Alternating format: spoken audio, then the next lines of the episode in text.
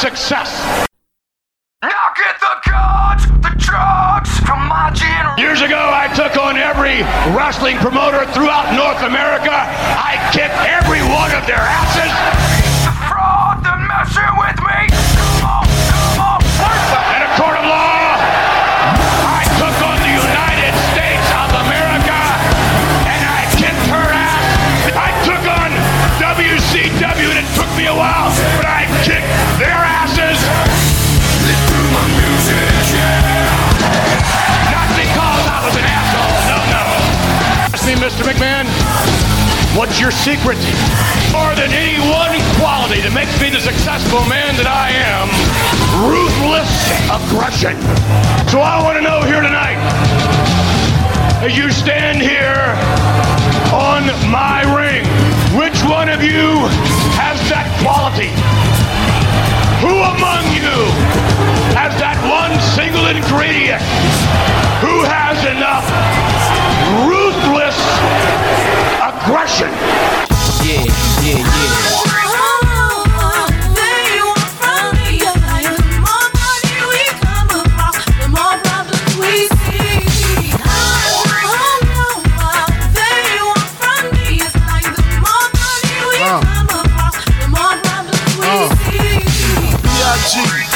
PPA, no info for the DEA, federal agents. North South Connection. Welcome back to the Ruthlessly Aggressive podcast. I'm back after a brief hiatus, uh, my little paternity leave, but uh, I could only get so many uh, vacation days before the bosses had me back in. No, just kidding. I love doing the pod, and I am thrilled to be back doing it. Um, exciting times here on the Ruthlessly Aggressive podcast. Um, my last one before I took my little break was Royal Rumble 2003. So we are in earnest at WrestleMania season here in uh, the timeline 2003.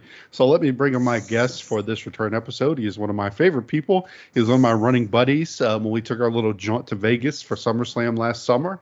Um, and that is Mr. Steve Riddle. What's going on, Steve? I'm good. Glad to be back for another run. It's kind of funny. I, I mentioned this well we before we started was um you had me last time I was on. I did the uh, follow up shows after Armageddon 2002. And now here I am back again for follow up shows to a pay per view. So just found that kind Right. of funny. Right. Well, th- on that topic, um, I, I don't know if you've watched it recently or listened to the show or anything, but I know you have a pretty um, a pretty strong knowledge of uh, you know your wrestling timeline. You have any thoughts to share on uh, your own thoughts on Rumble 2003 and the overall thoughts on that show? Since that's kind of um, like you mentioned, we'll sort of be getting into the fallout of that. So, any strong feelings on Rumble 2003? I mean, it was a good show. I mean, um, obviously Benoit Angle was a fanta- was fantastic. Um, Triple H Steiner was as bad as, as it's you know as you think it is. So it's in the com- the comically type of uh, bad that everyone uh, remembers it. And um, I mean, the Rumble itself was was solid. Um, some got you know a lot of uh, interesting guys got some good time there. Um, you kind of figured um, Brock was going to win, especially after he beat Big Show the at the start of the show. So um, I mean, nothing like it was nothing offensive, nothing like standout, but nothing like I said aside from Benoit Angle. But um, I mean, it was a it was a good show. Yeah, it's a solid one. They, I feel like in this era, I say it every time we have one, that even when the build is not perfect, they just have so much talent. It's hard for them, especially but because they combine the rosters for these pay per views. So it's really tough for them to to screw up that badly just due to the amount of talent they have. Like it's kind of difficult to put on an outright bad show. Um, but yeah, um, it, it was interesting doing that one because part of what you go through when you do it a pod like this is for things you've kind of seen already is like, does it fit the memory? And I think both those matches you just mentioned kind of fit there. um, uh, you know, fit their reputation. Like Benoit Angle was super good, like you remembered, and Triple H Steiner was really bad. So um, history was, uh, our memories were not um, lying to us on those. So. Um, Mhm. um, but as we normally do, we'll we'll hop right into it because these are always jam packed. We'll get into our news uh, notes for this week.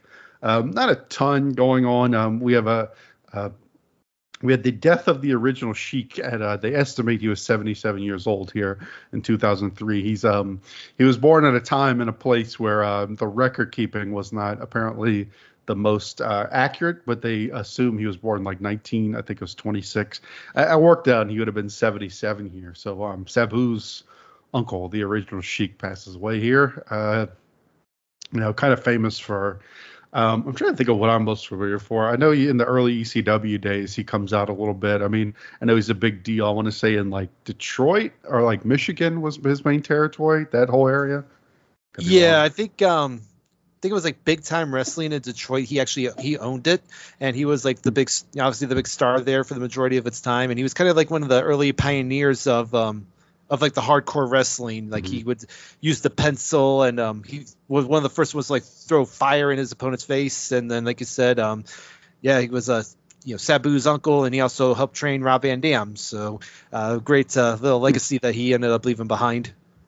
Right. And 77, I mean, in wrestler years, that's like 150 years old. So good for him. you know, especially with some of the some of the stuff that he apparently you know did in his matches. I mean, I know there's probably not a lot of footage of him out there, um, Right. but if you just hear about some of the stuff he that he did, it's amazing that he actually made it to to that age.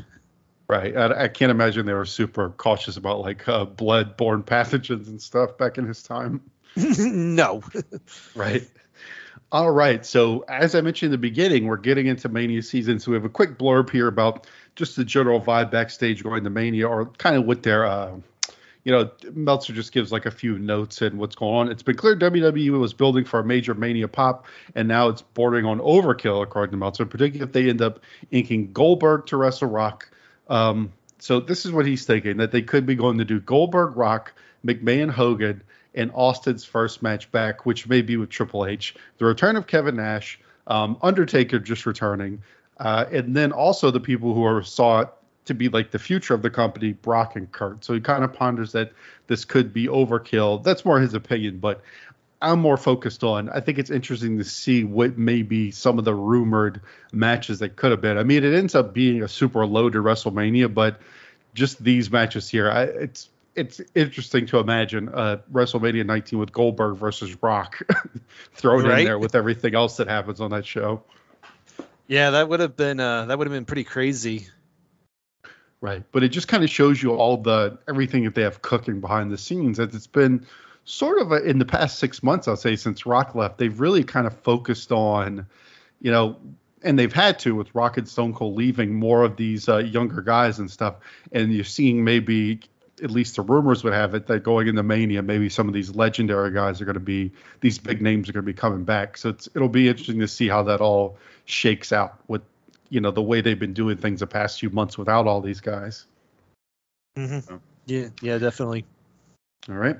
Uh, Raven, and we spoke about this a while back, but uh, Raven officially released, and uh, as well as Justin Credible, um, old PJ, they're officially let go on January 20th. And we mentioned this the last time Raven was on. Very strange because he had just debuted. I wouldn't say I don't know about a whole new gimmick, but a new look and maybe a little bit of a different in-ring, in-ring style last time he was there. And then we talked about it. He had that one match, and he'll be in TNA pretty shortly. So a very strange. Uh, uh, little time frame for Raven. And uh, Justin Credible. I mean, I don't know if I've ever even seen him on this show doing the pod, so not a big shock there. yeah, he might have been just doing like house shows and um, the C shows by that point. Right, velocity uh, filler. Mhm. All right, uh, we get a little bit of a note about uh, Brian Gewirtz saying he wasn't at the pay per view or Raw this week because both he and Paul Heyman were suspended by Stephanie from the creative process for one week. They've had many loud and vociferous arguments because they have totally conflicting viewpoints on wrestling. They had one this past week that got way out of control with both swearing at each other loudly in the office, and both to agree they're in the doghouse with management over this as well as because they're both handling things well.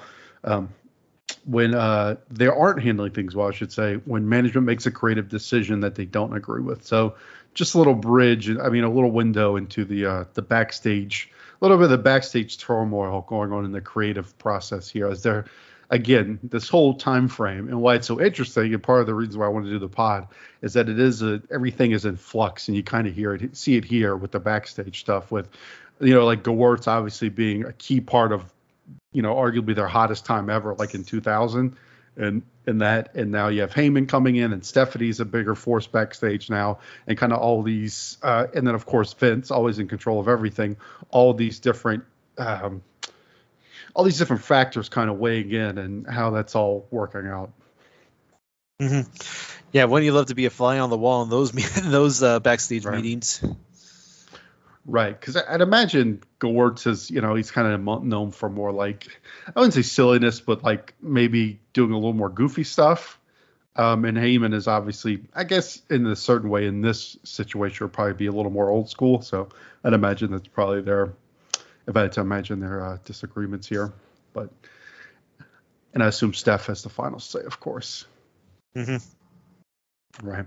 Um, and then finally, our last one um, here is that Lex Luger is telling his friends that despite all the heat from the past and the bad reviews he's gotten, he expects a call soon, feeling Vince is a mark for size. He's 300 pounds, and that they're also marks for delivering surprises, and they are running out of candidates. So Lex Luger thinking that he's going to get the call any day. So imagine a world of uh, Lex Luger showing up in 2003 WWE.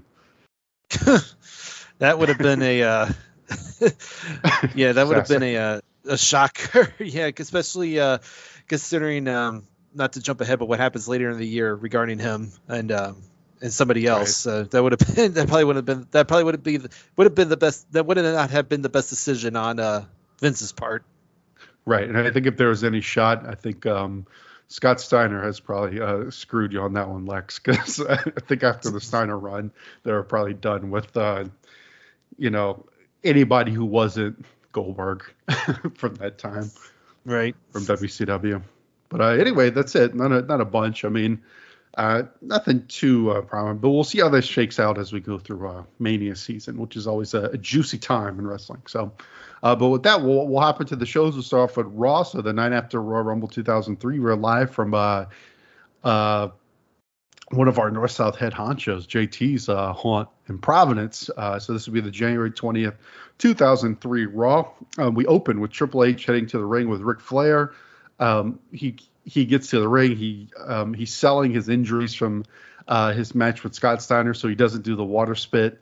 And uh, JR is pretty much telling us that Triple H got the shit beat out of him at uh, at Royal Rumble by Steiner. Triple H uh, twists the story when he gets on the mic and says that Steiner used the sledgehammer and on him, and there will be no rematch because he's hurt. Blah blah blah.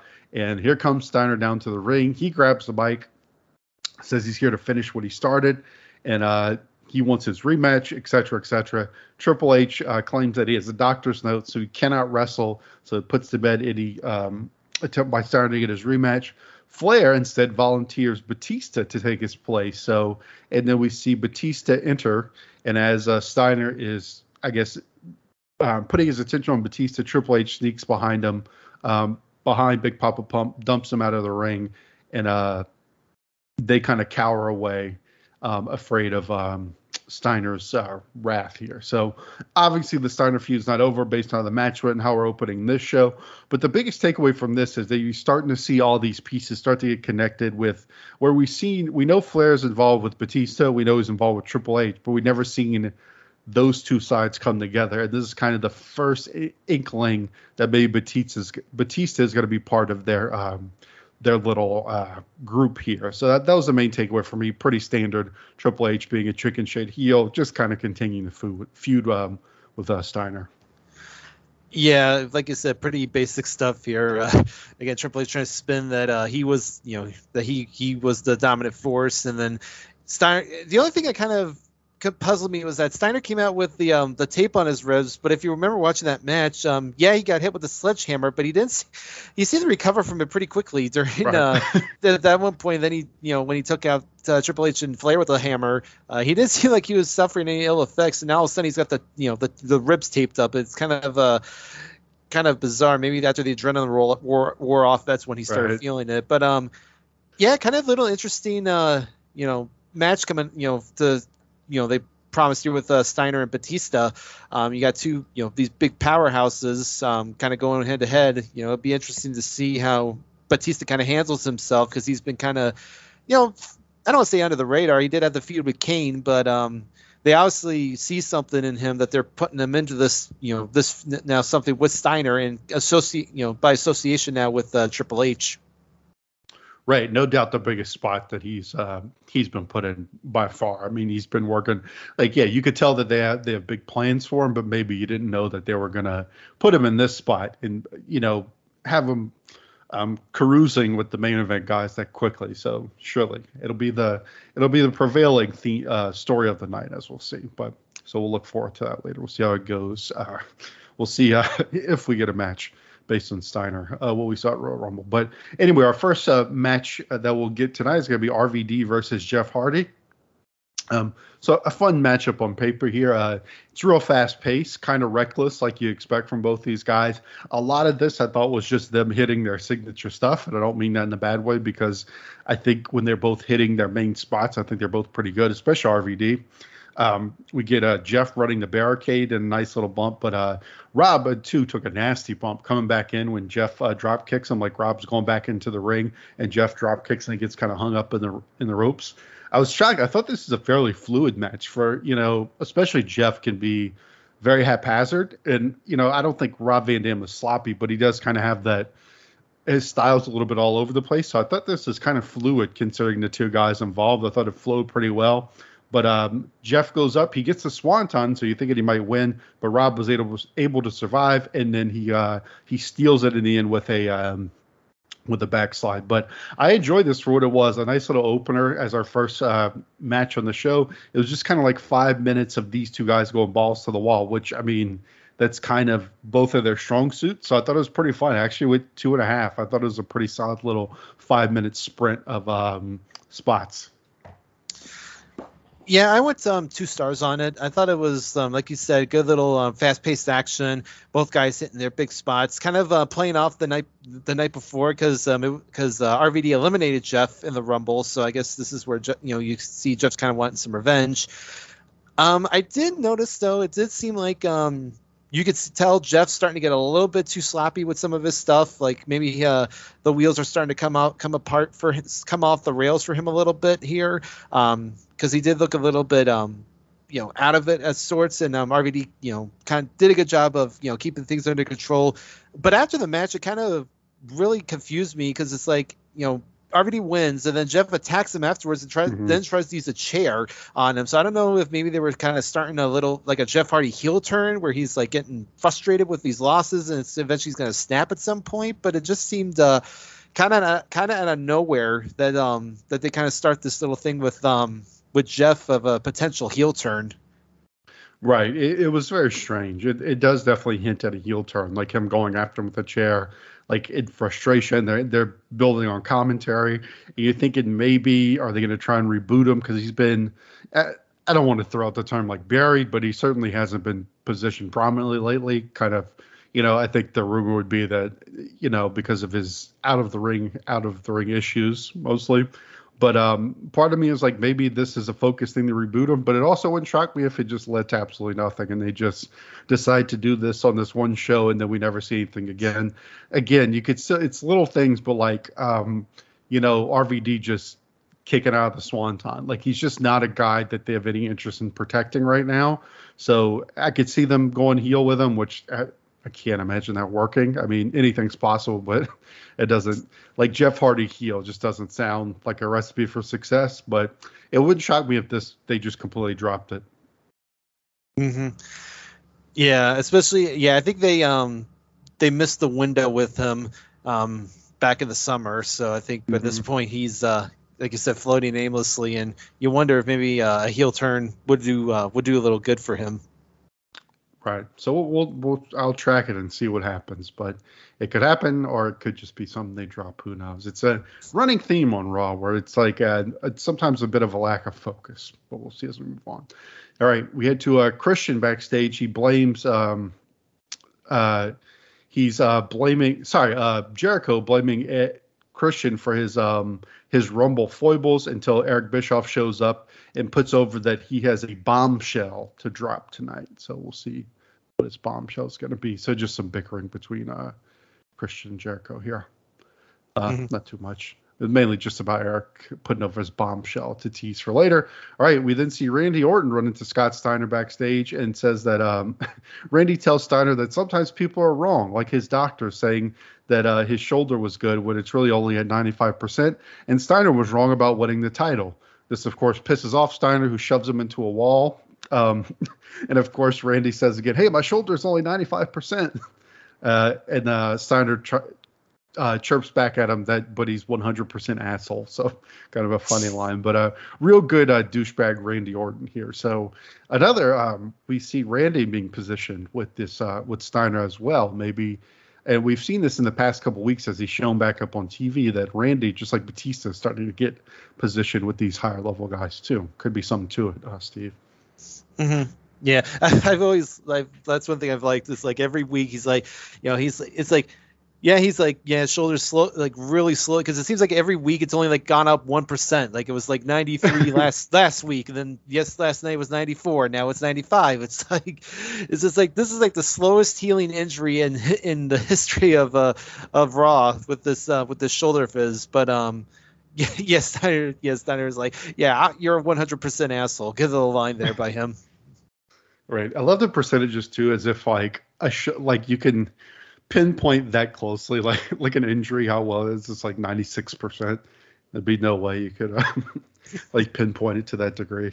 But yeah, he's been a great douche. Um, um, all right, so speaking of douches, but we're not great ones. Uh, Chief Morley has that Nick Patrick in the back. He wants Nick to do a self-evaluation after his officiating uh, uh, during the Dudley's big win at the Royal Rumble.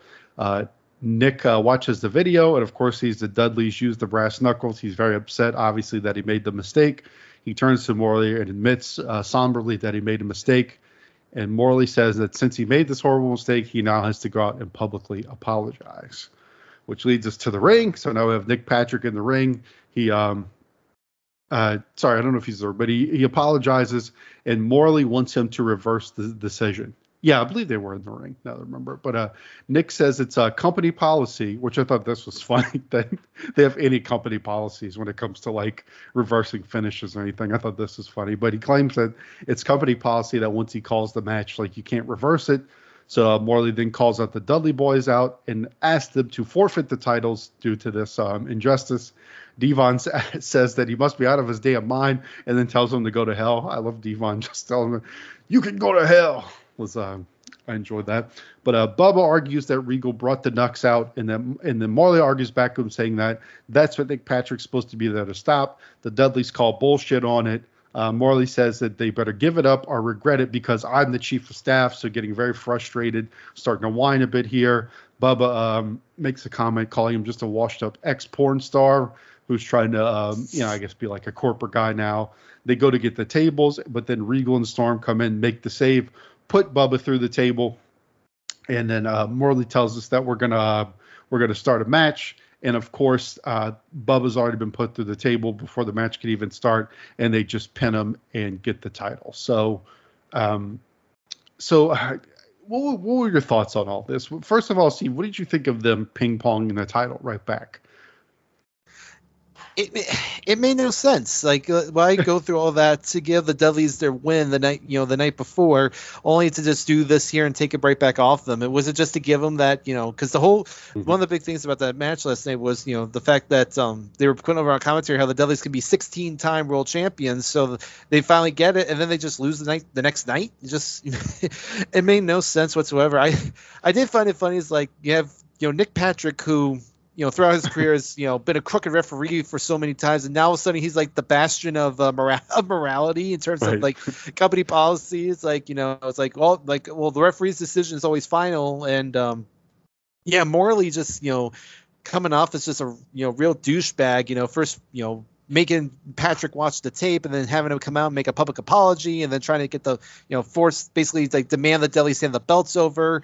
Um, I thought the attack by Storm and Regal was really good. Mm-hmm. You know, then putting Bubba through the table, and then like you said, Morley pulling off the ultimate douchebag uh, move by just you know making a match right then and there, and basically allowing Regal and Storm to get the um to get the quick win. Which, by the way, I didn't um, I didn't even rate the match because it wasn't nah, even a because it wasn't even a match. Mm-hmm. Um, but it just was really bizarre that they you know go through all this um, rigmarole the night before with the Dudleys winning the belts, and then they just take them back off here. Uh, this you know here. Uh, my only guess is that um, they're just kind of continuing this whole, um, you know, Morley screwing over with the Dudleys while um, giving the belts back to Storm Regal because that's ultimately who they want um, to be the champions. Right. Like the crowd was into it, and like I get it, they're trying to build this heel authority figure, but I just, I, it was a very long segment for one too. Like a lot of them going back and forth. Like I ran through pretty quick, but it was like it felt. Or I put it this way, it felt like a while. And I do find like I thought Devon was kind of funny, but my opinion on Bubba has been made very clear. But I always think when he tries to make these like smart ass comments, he just comes off as a cornball. And I thought he did here, like um, with his, uh, you know, you're just an ex porn star. Uh, he just always comes off like a goober to me. And, I think the issue here is I just don't find Morley very interesting as a heel authority figure. So when they're building everything and putting all this work into trying to get him over, and I just don't buy him. I just don't think he's very interesting. He doesn't have that. He just doesn't have that like intangible like a Bischoff or a Heyman or any of these guys do. He just feels too.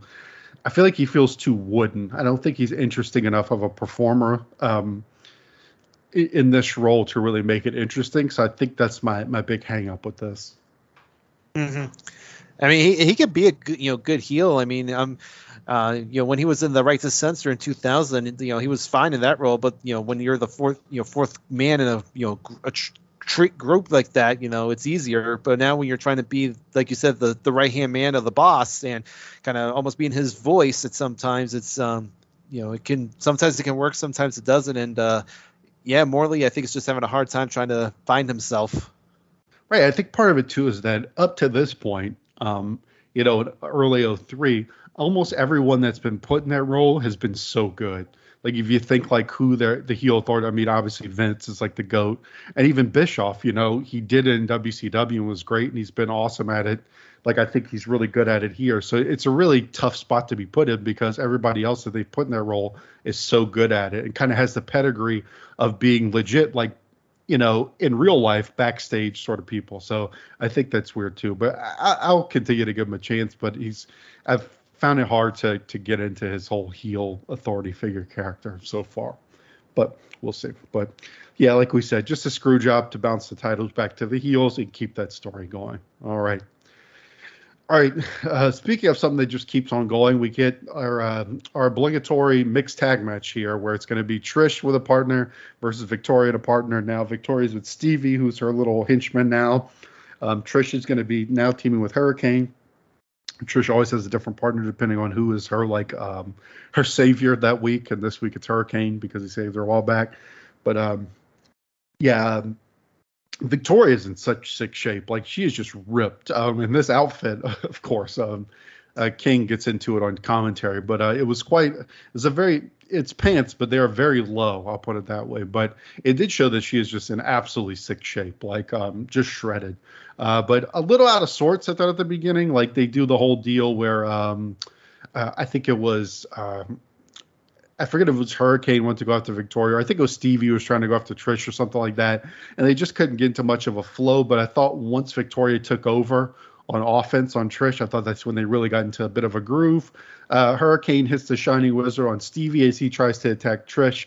And Trish gets the satisfaction on Victoria to pick up a pretty easy win. Um, yeah, I mean, match was okay once they kind of got past that that kind of janky beginning of the match. Uh, it wasn't very long; didn't have a whole lot of time to do too much. I want to start a half. My biggest thing for this is that it just I feel like this whole Victoria Trish thing has gotten very aimless. They just trot them out there and you know put them in mixed tags and stuff. Not really much has been going on as far as the storyline. It's not really building. It just feel, feels meandering at this point. I mean, you just have Victoria taking a pretty clean pin from Trish here. I don't really. It's like I, I don't know where they're going with this at this point, Steve. Yeah, I went um star and a quarter. Um, it was like I said, fine for what it was. yeah, Hurricane um at one you know the beginning there didn't want to you know was trying to be the bigger man, not go after Victoria, but until she slapped him in the face, then it was like that's when he gra- grabbed her by the throat. Meanwhile, Stevie had um no qualms at all about trying to go after go after Trish. Um, so that's you know kind of shows where he was at that point. But um, like you said, yeah, I think um, I mean this this, this Trish Victoria thing has been really going kind of off and on since you know last fall when you know they had their their matches at No Mercy and Survivor Series, and it feels like um, we need to have a blow off here at some point, Mhm. whether it's on the next you know at No Way Out or some or even on Raw, just you know one last you know where Trish gets like one more chance at the title. Because it feels like these two, like you said, have just been kind of just going in circles, and maybe it's just because of that, you know, I mean, we don't really have a lot of other you, know women at this point. I mean, Molly's kind of disappeared off the face of the earth. Um, you know, Jackie's just you know pops in in there. I mean, you know, we really have nobody else, so it just feels like they don't want to blow it off yet because they don't have anybody to uh, to jump in there for the next feud. So it's just it's just really sucks because you know these these two women are doing their best to keep things interesting, but they're not getting a lot to work with. No, no, like we, yeah, I mean, it's not, it's not really their fault, and it goes to what I was saying earlier. Like they definitely have talent on Raw. It's just a lot of the undercard just continues to be their problem is that it just doesn't seem to have much focus. Like, and when I say focus, doesn't have to be like the most intricate, well thought out storylines. What they were doing with Trish and Victoria before, like when they were kind of at the peak of the feud, was pretty good. But now it's just I don't know. They just trot him out there with Stevie and then Trish as a partner, and they do a mixed tag for five minutes, and you know, rinse and repeat. It's just they need to do something else. But sometimes I want. I don't know if they pay attention to everything that's going on on Raw to be able to, to do anything. So anyway. All right, we'll head backstage with Eric Bischoff, who puts over again. He's on the phone. He tells Vince's secretary Beth, who it's must be like some kind of insider joke or something with them because he repeated Beth like six times. Like he really emphasized, like, tell Beth, Vince's secretary Beth, that I'm going to be dropping my bombshell next. So um, just I continue to hype that. Then we get, uh, I'll get your opinion on this. I've talked about it a few times because they're coming up a lot, almost every show now. But uh, these uh, Sean O'Haire vignettes. So this is like the same one we've been getting. This one is all about like church, like taking control. Why would you go to church? You could just do what you want. All this, but these odd uh, Sean O'Haire promos. But uh, what is your opinion? I've, I've spoken about them, and um, I'm wanting to know what this is going to end up being because I don't remember it that well. But um, thoughts on this uh, Sean O'Haire vignette, Steve?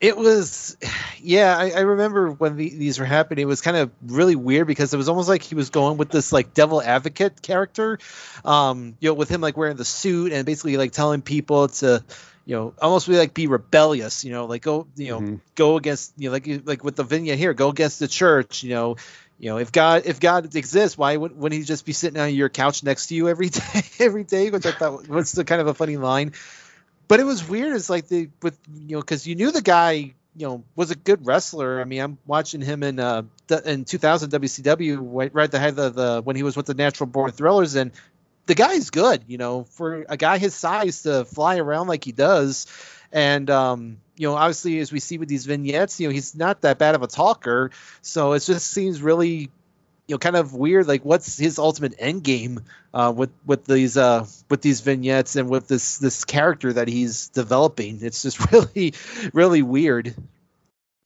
Yeah, it's uh it definitely screams of like where I feel like they're gonna get to in this era where it's just trying to throw shit at a wall and see what sticks. Um, which is typical when they when they sort of get in these rebuilding periods, which are kind of kind of starting and getting into in, in this era is like and just trying to you know they know they have these guys but they don't you could tell they don't have the most supreme confidence in some of these guys so they kind of come up with these gimmicks that are probably a bit too much like maybe a little bit overwrought for them. and I, I I don't know. That's what this seems. We'll see when he actually debuts, but that's kind of what I'm feeling here. Like, like you, like what you said. Instead of bringing him in as like Sean O'Haire, he's a good wrestler. Maybe give him a slight character. Like they give him this really heavy gimmick, and I don't know if he's, you know, I don't know if it's really going to work out. It might be just a bit too over the top. We'll see.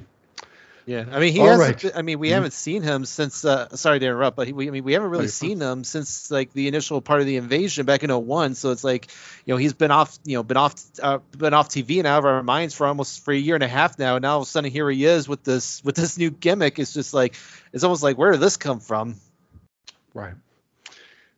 We'll see. Give him the benefit of the doubt, but I can't say I'm super optimistic. All right, so let's see what Eric, Eric's bombshell is. Eric comes out. He says that he was inspired by the Raw 10th anniversary show, and he asks why wasn't Steve Austin invited because he did win Wrestler of the Decade or you know, Raw Wrestler of the Decade or whatever the award was. Um, and he says that the reason was because he walked out and because Vince and JR say so. But we haven't heard Stone Cold's side of the story.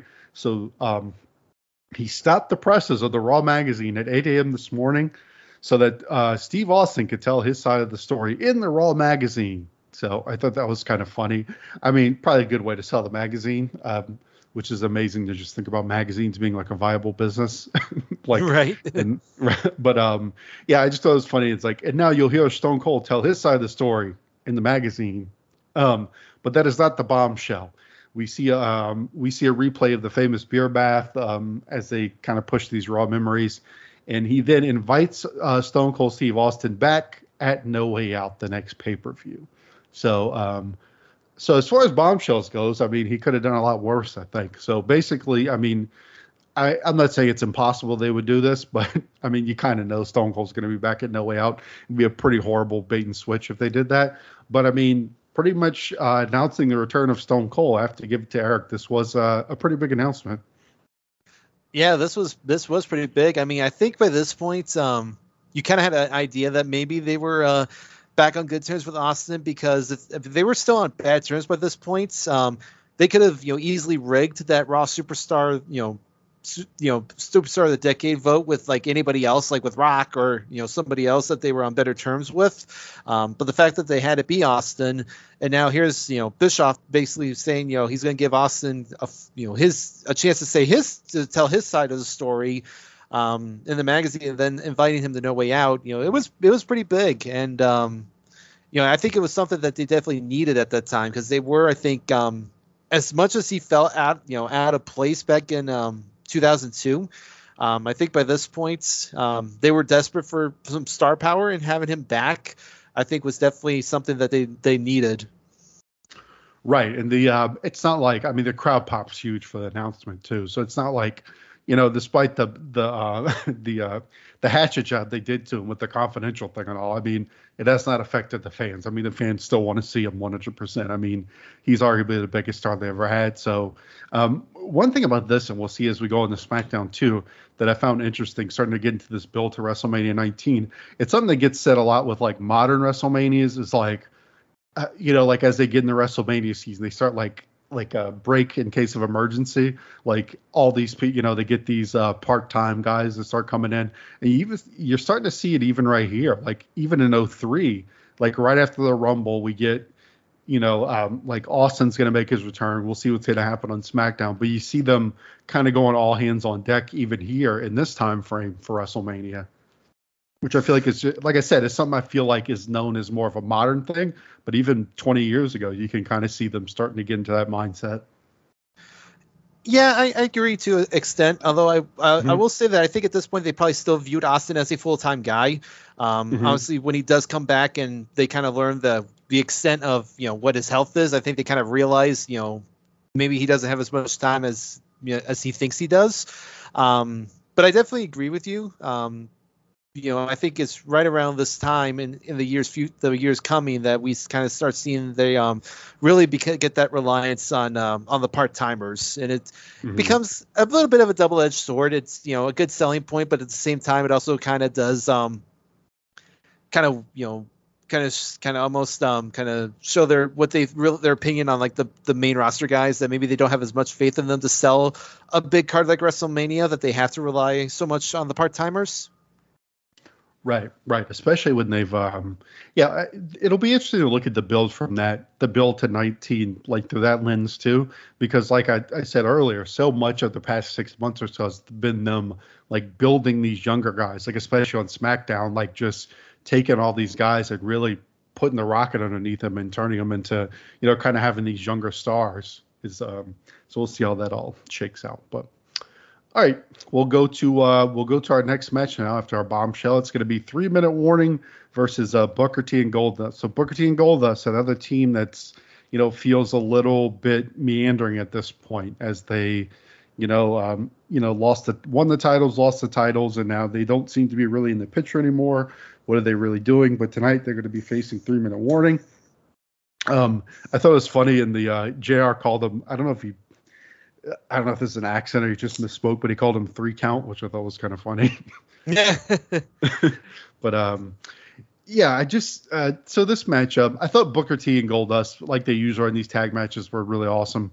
Uh, nice fluid teamwork for them with the quick tags. Um, this is a pretty straightforward kind of formula tag match with uh, Booker T and Goldust getting kind of a shine se- segment, uh, three minute warning taking over for a little while, and then uh, Booker T and Goldust kind of come back and um, you know.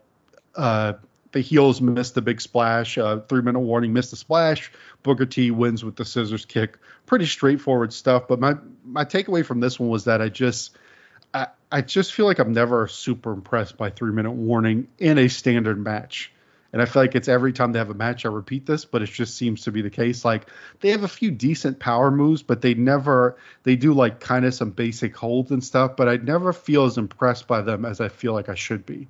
Like I feel like they should come in and be like monsters and be really memorable, like they were when they just debuted doing the beatdowns. And I just feel like when the bell rings, they just kind of feel like a generic kind of big man team with a few decent power moves, but nothing really that.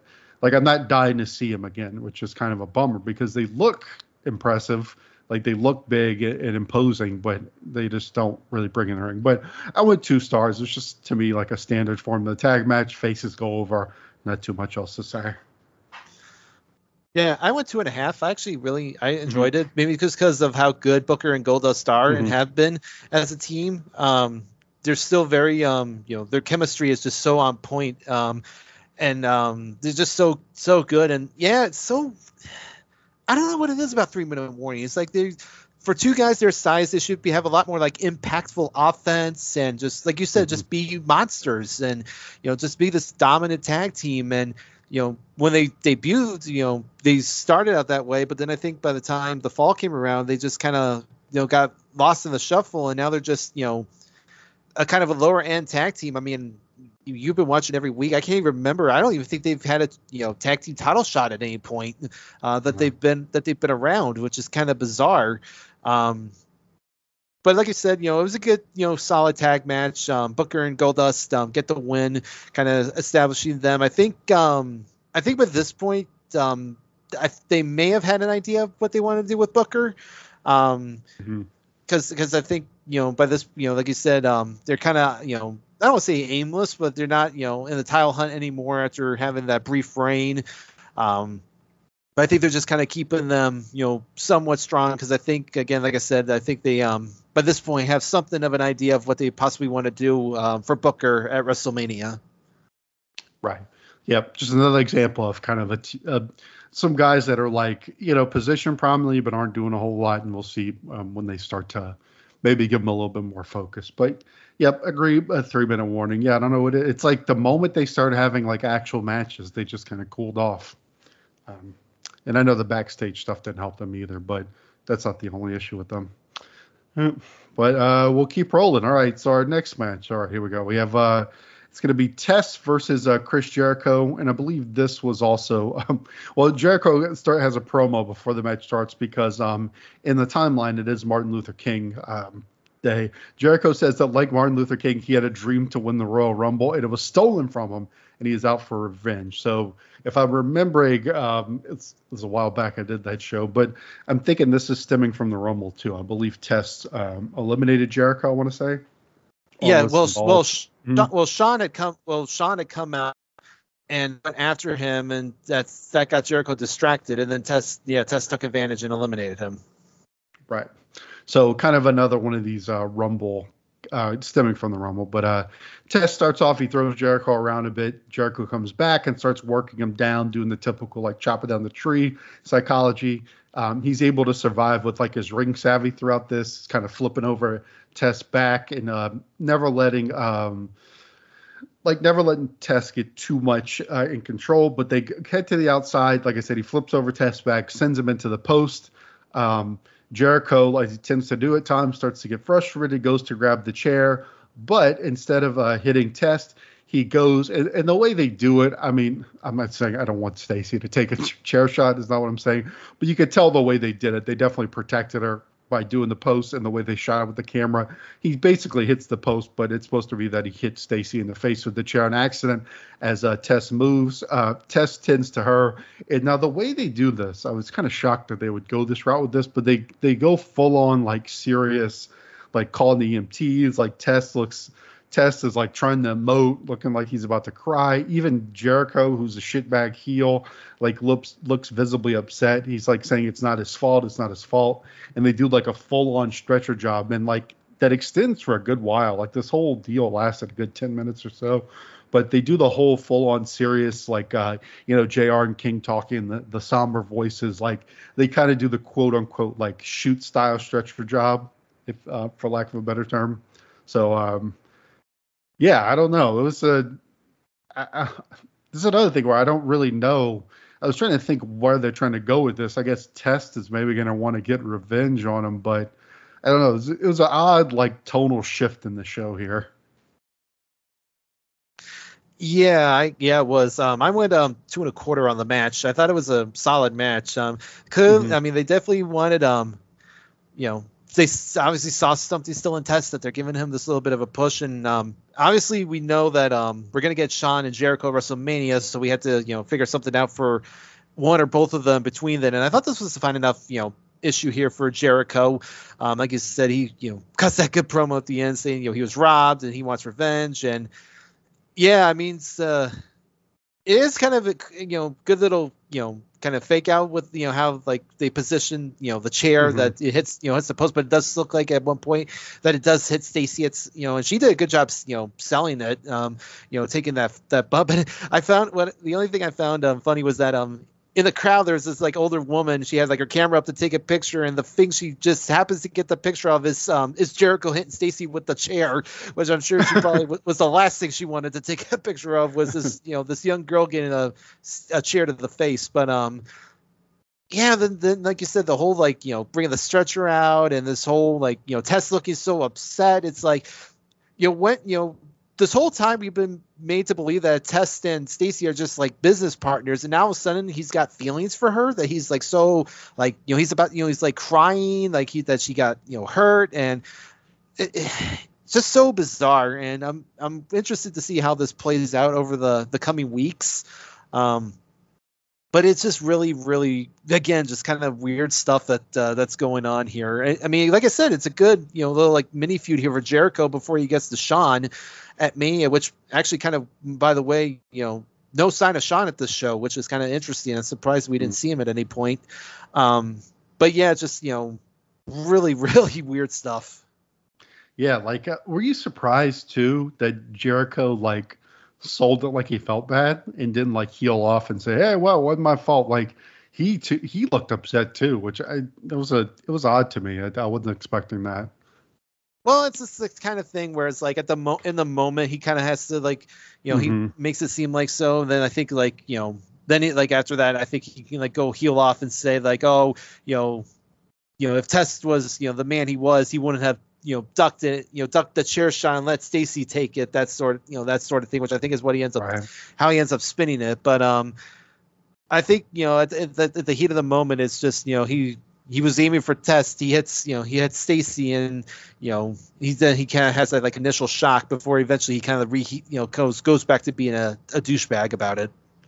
Right. It's almost like they wanted to see like how Test will do in like a um you know like a more personal feud that's more in like a uh like a deeper issue because it's not really something that he's done a whole lot recently since they've kind of started this test push. So maybe that's part of it. They want to give him a you know like a quote unquote personal feud. So we'll see how he does. Um, he had some uh, some Hogan mega powers uh, going after Elizabeth uh, emoting going on here. This, uh, he- he's like trying to contort his face to look anguished. Anyway. All right, we'll see. We'll see where it goes. It could. They have to do something now for all that. Um, but this too. So after that big long, um, they do this. You know, big somber like poor Stacy getting stretched out. Did she break her neck? Is she okay? And now Al Snow at the at WWE The World with the tough with Tough Enough. Uh, and then they go back to being somber.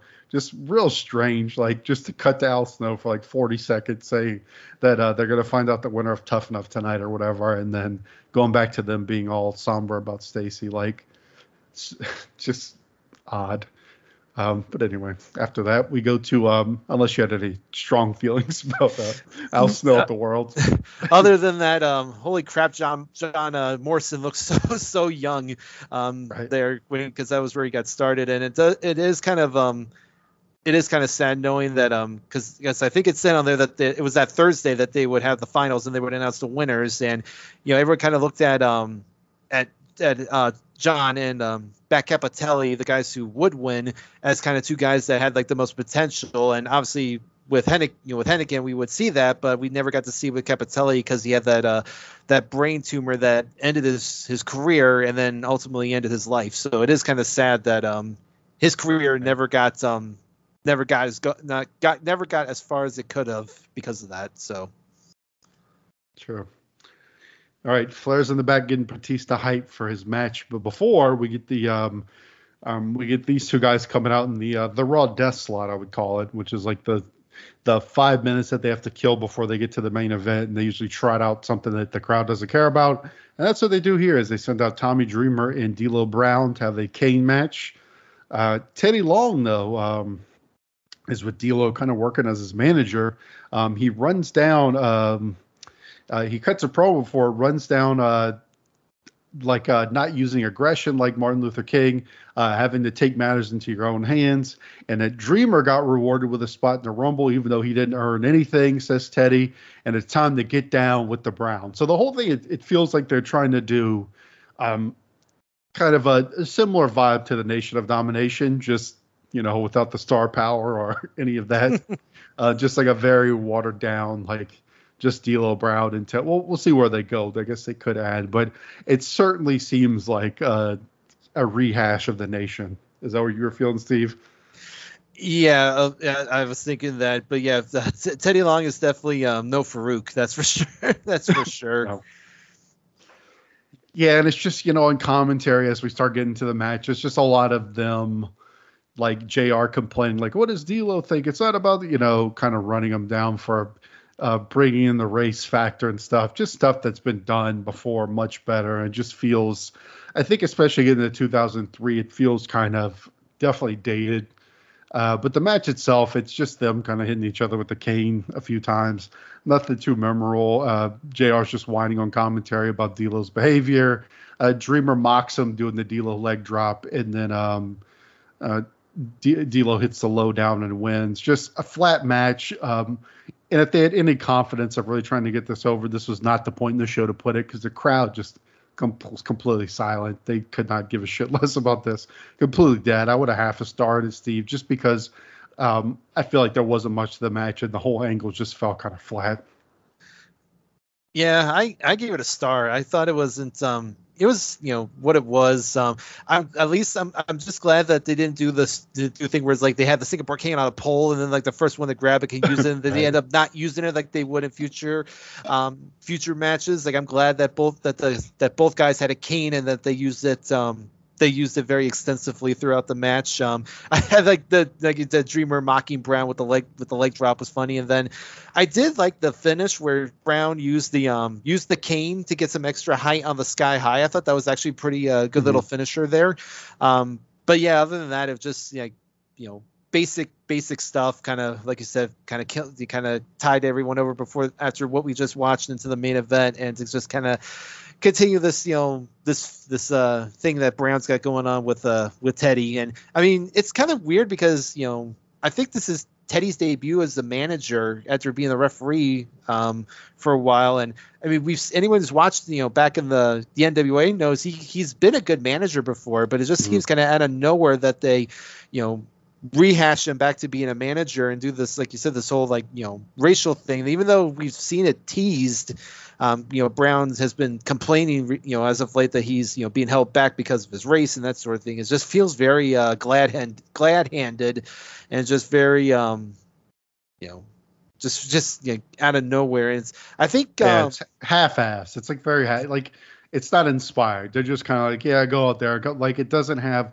and I think to me that's like the difference too in the nation. Like the nation was like a like so developed, you know, like they really got into it. And like Faarooq would actually go and cut promos that he would make like good points and stuff. Like they actually put like effort and creativity into it. This just feels like they're like, like you said, not even making a big deal about Teddy Long being a manager. They just trot him out and like the worst time, like the worst slot on Raw and debut this in two minutes. It's just, it just feels so low effort. Yeah, and Brown feels like he's past his expiration point at this point Mhm. too. So he just seems like he's just, you know, he's just really cooked at this point, and he's not much much longer for this company. Yeah, not putting them in a great spot to succeed. All right. All right, so we will get to our uh, our main event here, which uh, seems like a definitely an interesting match on paper. It's going to be Batista versus Steiner. Like we said, Batista is definitely his biggest match that he's had thus far, but um, um, it is only going to be a match in a technical sense because it really not a whole lot happens as far as an actual match. Uh, uh, like very rushed. They just kind of punch on each other for a few minutes. It definitely doesn't get anywhere near something that would be like a main event match or even really a match at all. Like uh, Steiner has the rib tape on this, all the injuries, but yeah, they just punch on each other for a minute, and then Randy Orton runs in for the cheap DQ. So uh, we can get to the post match. I mean, if we want to even, I mean, I actually gave this a dud because I barely even considered it a match. I don't know about Yeah, you, I- Steve. Yeah, I gave it a I uh, gave it a quarter star. I mean, like you said, they they did um, have some good hits there, and um, Steiner did hit a good belly to belly on Batista, but um, but like you said, it was this was not so much about the match; it was more about the post match. Right. So we don't really get much of a match. Uh, Orton comes out, and then we see Triple H is out, and they start jumping Steiner. It ends up being a four on one. We have Triple H, Flair, Batista all doing a beat of Steiner. And it seems that we are seeing the uh, they they don't say it here, but we are definitely seeing the formation of evolution. Uh, the thing that struck me about this though, it's like yeah, they they beat him down and they do like the pose at the end. Uh, Triple H grabs Steiner by the head and like poses. I think Steiner's even bleeding a little bit here. Um, we get a yeah, like it, it's a pretty solid little beatdown, but kind of like uh, it did feel rushed. And it's I'm sure we're gonna get more on it next week. But as far as like kind of the the informal debut of of Evolution, it felt kind of it felt a little low key. I don't know. What did you think, Steve? It felt like it just I don't know something about it. it didn't like hit with the impact I would have thought like the first. And I, and I know it's not like official; they haven't said the name or given a promo on or anything, but it just didn't feel like it. It didn't quite have the gravity that I expected it to. Yeah, I think it was just more because, um, like like you said, after Orton interfered, um, Steiner kind of fights him up, but then when Triple H gets, comes out, he's the one doing like most of the damage. Um, like you said, he you know busts Steiner open and he puts a good little beating on him, and then they do the pose. And I feel like this is more just um, like you said, just to kind of give Trip you know give Triple H one up on um, on Steiner. And I'm I'm sure a lot of you know people at that time that were you know knowledgeable fans were kind of you know kind of rolling their eyes almost like oh you know Triple H just wanted to be Ric Flair. Now here he gets Mhm. his own little uh he gets his horseman basically. Um and I think um at the t- at like right then at the time I probably would have agreed with it. But I think um as we see the group evolve no pun intended um you eventually we eventually learn you know can kind of kind of learn that um this group will eventually be more to get over um, Orton and Batista as future stars. But um, for right now, I think it's just more to kind of give uh, Triple H a little extra heat and muscle, as as we know we're we're gonna like you said, this feud with Steiner is definitely to continue. Right. And, and fact, I guess, I think probably an issue with I mean, there's to be people just say, yeah, he's doing four horseman cosplay, whatever. But I think another thing too is that if you compare them to the horsemen, the way they're doing it is a bit different because the horsemen were kind of like all those guys were sort of allies, and then eventually they just realized it made sense for them to all sort of team up. Where here they're just kind of throw them together, and then they're going to do like build a relationship as they go. So they're kind of doing it in a different order. You know, it's not like these guys all knew. They're just like throwing these young guys with Triple H Flair, and I feel like they they're going to do the work on the on the um, on the back end or front end, however you'd say that. But like build it as they go, as opposed to like they haven't built it up that they were going to reunite, not reunite, but unite. Uh, so I feel like they're gonna have to build it as they go. So it's different, and um, we'll, we'll see how the build goes. But it was just a little. I was like, man, I was like, damn, that's like evolution. Just didn't. It just didn't seem like as big as maybe I thought it was gonna be. But we'll see. They'll probably cut a big promo. But um, we'll get to our overall thoughts on uh on Raw. I thought this was um, like I know we got the the the the like uh the formula of evolution, which is like a big moment, but man, uh, this show felt completely flat to me, Steve. Like it just felt bad. feel like a lot of it just felt aimless. We really didn't get anything very interesting in the ring. Like I think probably our best match was maybe that tag match with Booker T and Goldust, which was kind of just a standard solid tag. Didn't feel like a whole lot happened. It just felt like they were killing time a lot. But um, yeah, I mean, besides the evolution thing, it just felt very skippable. I, would probably give this one like a three and a half out of ten. Pretty, definitely on the the lower end of the Raws that I've seen. Yeah, um, I agree. I went um, four out of ten. Um, like you said, really besides um, besides the you know besides evolution's formation and um, the no no and the um, tease of Austin. Um, oh right, right. There really wasn't you know like I said there really wasn't much else. I think it's they're still kind of um, trying to find their you know find their uh, wheels um, at least in terms of raw because i think they have a clear idea in terms of like what they want for smackdown in terms of wrestlemania but they're not sure yet what they want to do for the guys on raw so they're still kind of um, you know getting things set up and you know move, you know trying to put the pieces in the right you know in the right place and um, i think they're on i think they i think we going forward we'll have a little bit of a bigger idea. Like you said with uh, evolution getting started and then when we do see austin um, we'll get we get a little clear idea. Um, but as but as of, but yeah just on this particular night it just felt like um, you know coming off a um, you know the rumble it just felt like they were um, spinning their wheels um, for a lot of these mm-hmm. guys. Yeah it definitely wasn't like a hit the ground running into the mania build for sure. We'll see. It happens with raw at times. All right, we'll see if SmackDown could fare better. So this will be a SmackDown from Albany, uh, Albany, New York, uh, January 23rd, 2003. Uh, Steph opens the show um, from her office and tells us tonight the Phenom will return, and she has her own bombshell to drop.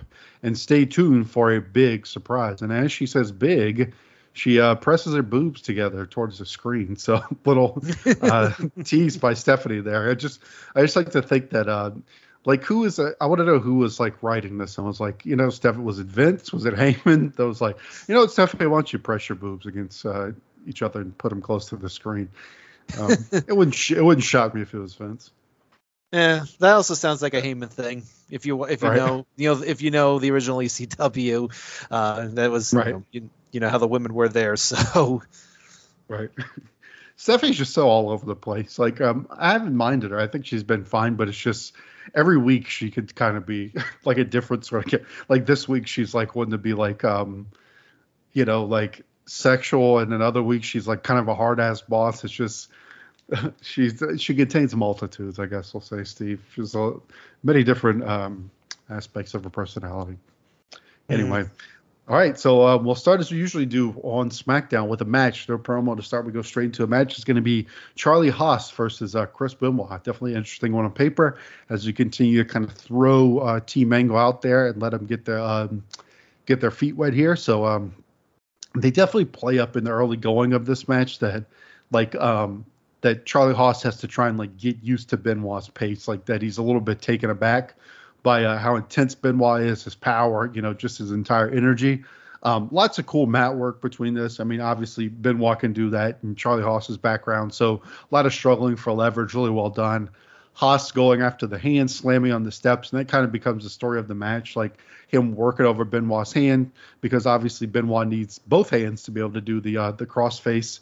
Um, Shelton's out there, he distracts a bit, which allows Haas a little bit of uh, a little bit of an advantage too. Really getting over Haas's like amateur style here, doing a lot of that, you know, that angle style offense, I'll say. But, but Benoit finally comes back. He hits his Germans. Uh, he uh, he hits the flying head, but from long distance, like at least about three quarters of the way across the ring, almost coast to coast. That looks sick. Uh, but Shelton is able to distract long enough to delay the pin that allows Haas to survive a little bit longer. Um, so the weak hand uh, screws up the crossface But um, being the veteran that he is, facing more of a rookie, Benoit is able to use his uh, veteran savvy to win with a uh, roll up and steal it from uh, Charlie Haas there. But real fun opener, Steve. Like continues to get Team Angle over. I mean, Haas looked real good in this match. Uh, Benoit I mean, just made everybody look good. Like you're not expecting Haas to win. It did exactly what it should do.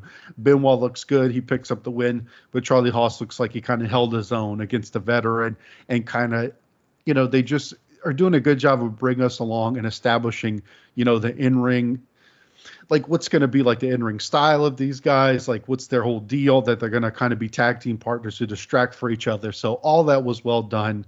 Um, i ended up going three on this one. I thought this was real good. I like the um, the work on the hand was really well done and made sense. Just a, a real fun opener. Absolutely. I went, went three and a quarter. I really enjoyed the match. Um, this, I mean, Haas was pretty much thrown into the deep end. You know, he's, you know, pretty much like you're going out there, you know, for nine minutes with Benoit. Show us what you got, and he he hung in there with uh with Benoit, and um, you know obviously you know coming off uh, that great match at the Rumble, um, this was a good way to kind of keep Benoit strong. And um, I like like you said the work on the hand and um, and you know Benoit keep kept coming back and getting his moves, and then I love the finish about how you know like Benoit could get the crossface on because of the hand, so he ends up having to win a different way, and he takes advantage of you know Haas's inexperience and gets gets the win, so it keeps him you know strong, um, coming off that you know tough loss at the Rumble. Haas you know looks good and even in losing because he hung in there for uh, you know for when he did, you thought maybe he could pull off the big upset, and um yeah, I mean, just really great stuff. And um, the main event scene on SmackDown right now is really, really good. Um, you got a lot of guys in there, um, kind of staking their claim, and um, I think uh, Haas and Benjamin had been a really great addition so far to um, to the SmackDown roster. Um, and we'll see that going forward as they kind of become the, the studs of the tag division. So great, great stuff to uh, open the show. Yep, agree. Good opener. And uh, after this, we see that Taker is here. So this will be Taker. He obviously returned at the Rumble, but he's going to be back on SmackDown. All right. And that leads us into our next match. So um, not wasting a lot of time getting into the in-ring stuff. We get uh, Rikishi versus Bill DeMott. So uh, maybe not as uh, not as enticing as Benoit and Charlie Haas here, uh, Steve. But uh, this is a kind of built as a tough enough finale hype match because obviously DeMott has the ties to uh, to Tough Enough. Uh, DeMott clubs. He did a lot of screaming in this match. Some uh, very Iron Mike Sharpish here from uh, Bill DeMott with all his screaming. um, he uh, he uh, Rikishi works an armbar though. We get more DeMott screaming. Uh, he screams on both offense and defense. Uh, Rikishi just continues to own him though, and he kind of beats him pretty handily with the rump shaker. I was shocked because we've been getting this little DeMott mini push, but I thought besides DeMott in the early going, I mean Rikishi kind of just came back and crushed him, you know, um, literally and figuratively in the end of the match. But uh, yeah, I, believe DeMott won the um, the last battle between these, so. Uh, yeah, I don't know if a 50-50 feud, like 50-50 booking Rikishi and Bill DeMott in 2003 is maybe not the most um, the most engaging television here. I ended up going a star because to me it was almost like the pseudo squash for Rikishi, honestly. Yeah, I went three quarters of a star. It's again, I think this uh, pretty much almost signifies that um, DeMott's little push here is over. If he's if he's jobbing clean to uh, Rikishi, especially after beating him uh, prior to the Rumble. Um, mm-hmm again, Rikishi, kind of like D'Lo, just feels so uh, so out of place. Yet he's getting, you know, still getting pushed for some reason, still getting, you know, these wins. Um, I mean, if anything, he's you know kind of kind of got this little spot here in the like the undercard. He's not in a title picture, or you know, he's not anything like significant. He's at least kind of like almost like one of the gatekeepers of the undercard, um, which is a you know fine role for him at this point. But um, you know, considering all the the hype that they given to DeMott, you know, as the year ended, going to the, you know the beginning of the year, uh, now that Tough Enough's over, it seems like uh, his push is probably going to be uh, the same direction as well. Right. I think he. I think uh, he's being usurped by another large man that they randomly started pushing. That maybe um maybe they decided there's only room for one big giant, one big wide dude to get pushed or something. Because yeah, if you if you're not, he's Rikishi definitely the gatekeeper. If you if you're not getting past Rikishi, you're it's like being stuck at like the first level of video game. Like you're not going any further if you can't get past right. Rikishi. um, anyway, all right, we get a Nathan Jones uh, vignette here that he's breaking down law and order in the Queensland, and I've I've talked about it, uh, kind of like the Sean O'Haire. We're getting a lot of these now, and they're pretty similar. But I kind of dig the style of these Nathan Jones ones, like the uh, sort of the grittiness of it with the uh, the broadcasters and stuff. I kind of like the whole vibe they're going for with this. It does make him seem like um, kind of scary, which I enjoy. Yeah, I agree. I mean, they're you know playing up the fact that he you know spent you know spent time in prison and that he you know was so you know that he just you know paid his his debt. Now he's you know you know coming in and I mean he he just looks like you know a guy that um would you know would be a good Vince look. He's you know big, jacked. Um, he's obviously you know he's he's obviously you know he's tough because he's you know survived you know that long of a time in prison. So I I think on, on, just on paper he has everything that they're looking for in a potential um in a potential superstar. Right. Yeah, it's good promos. We'll see when he debuts. Might be a different story, but yeah. All right, we uh we now head backstage to Josh Matthews, who's looking to speak with a very slick dress, the best Big Show's uh, been dressed in a long time. Uh, he has on a semi decent looking little suit on here, but uh talking on his flip phone. Uh, but um Josh Matthews brings up the last time Taker was here, uh, Big Show threw Taker off the stage and put him on the shelf for three months. Um, rather than give any kind of verbal response, he just grabs Josh Matthews by the head and sees, and then kind of walks away. But uh, um, if anything, it just showed um, got over like they always say how gigantic his hands are because his hands just like engulf Josh Matthews and his little frosted tip hairdo. yeah, although that was kind of it was kind of um awkward at least. He's just like he just grabs right. it like does this like deep breathing and just kind of like lets him go. It's like it's just it's just like really it just felt really awkward. Right. It's like he he kind of like at times he just turns into an actual giant sometimes like like he just acts like an ogre or something. Right what he did here.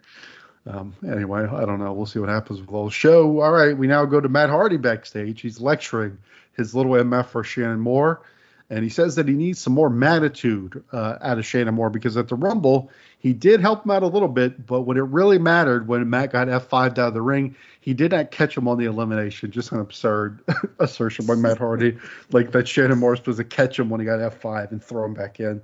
But um, he tells Shannon that he still has many more magnitude lessons to, uh, many more attitude lessons to learn. And tonight, he needs to beat Nunzio to prove that he is a true MFer. Uh, but after Shannon leaves, we find out that Matt um, is speaking with Nunzio, and he actually tells Nunzio that he wants him to teach him a lesson. And we go into this whole thing with Nunzio, where Nunzio kind of gives this little anecdote about. Um, he compares it to his nephew who kept screwing up. He's like, my nephew, he kept screwing up over and over and over again. But you know what I did? I took him out and I taught him the family way, and he never screwed up again. So it's a, it's a I was not expecting Nunzio to give this entire little story about his nephew and stuff here, but it was effective. It made it seem like he was gonna fuck Shannon Moore up. So I mean, it was effective in that way. But it just shows how kind of skeezy Matt Hardy is here. Yeah, I, I, I like yeah him ringing rail, railing on Moore there, even though Moore did more than enough at um at the Rumble. right. But honestly, Matt should be thankful that um Team Angle was there basically to catch him on that F5. Otherwise, you know, it would have been really disastrous. Um, so maybe he should be a little bit more grateful. And then yeah, this whole like you know Nunzio story. Um, it's kind of funny because it seems like they've already kind of dropped the whole like him and Jamie Noble being cousins, and now like now all of a sudden he's become almost kind of like this um this like Goomba for hire.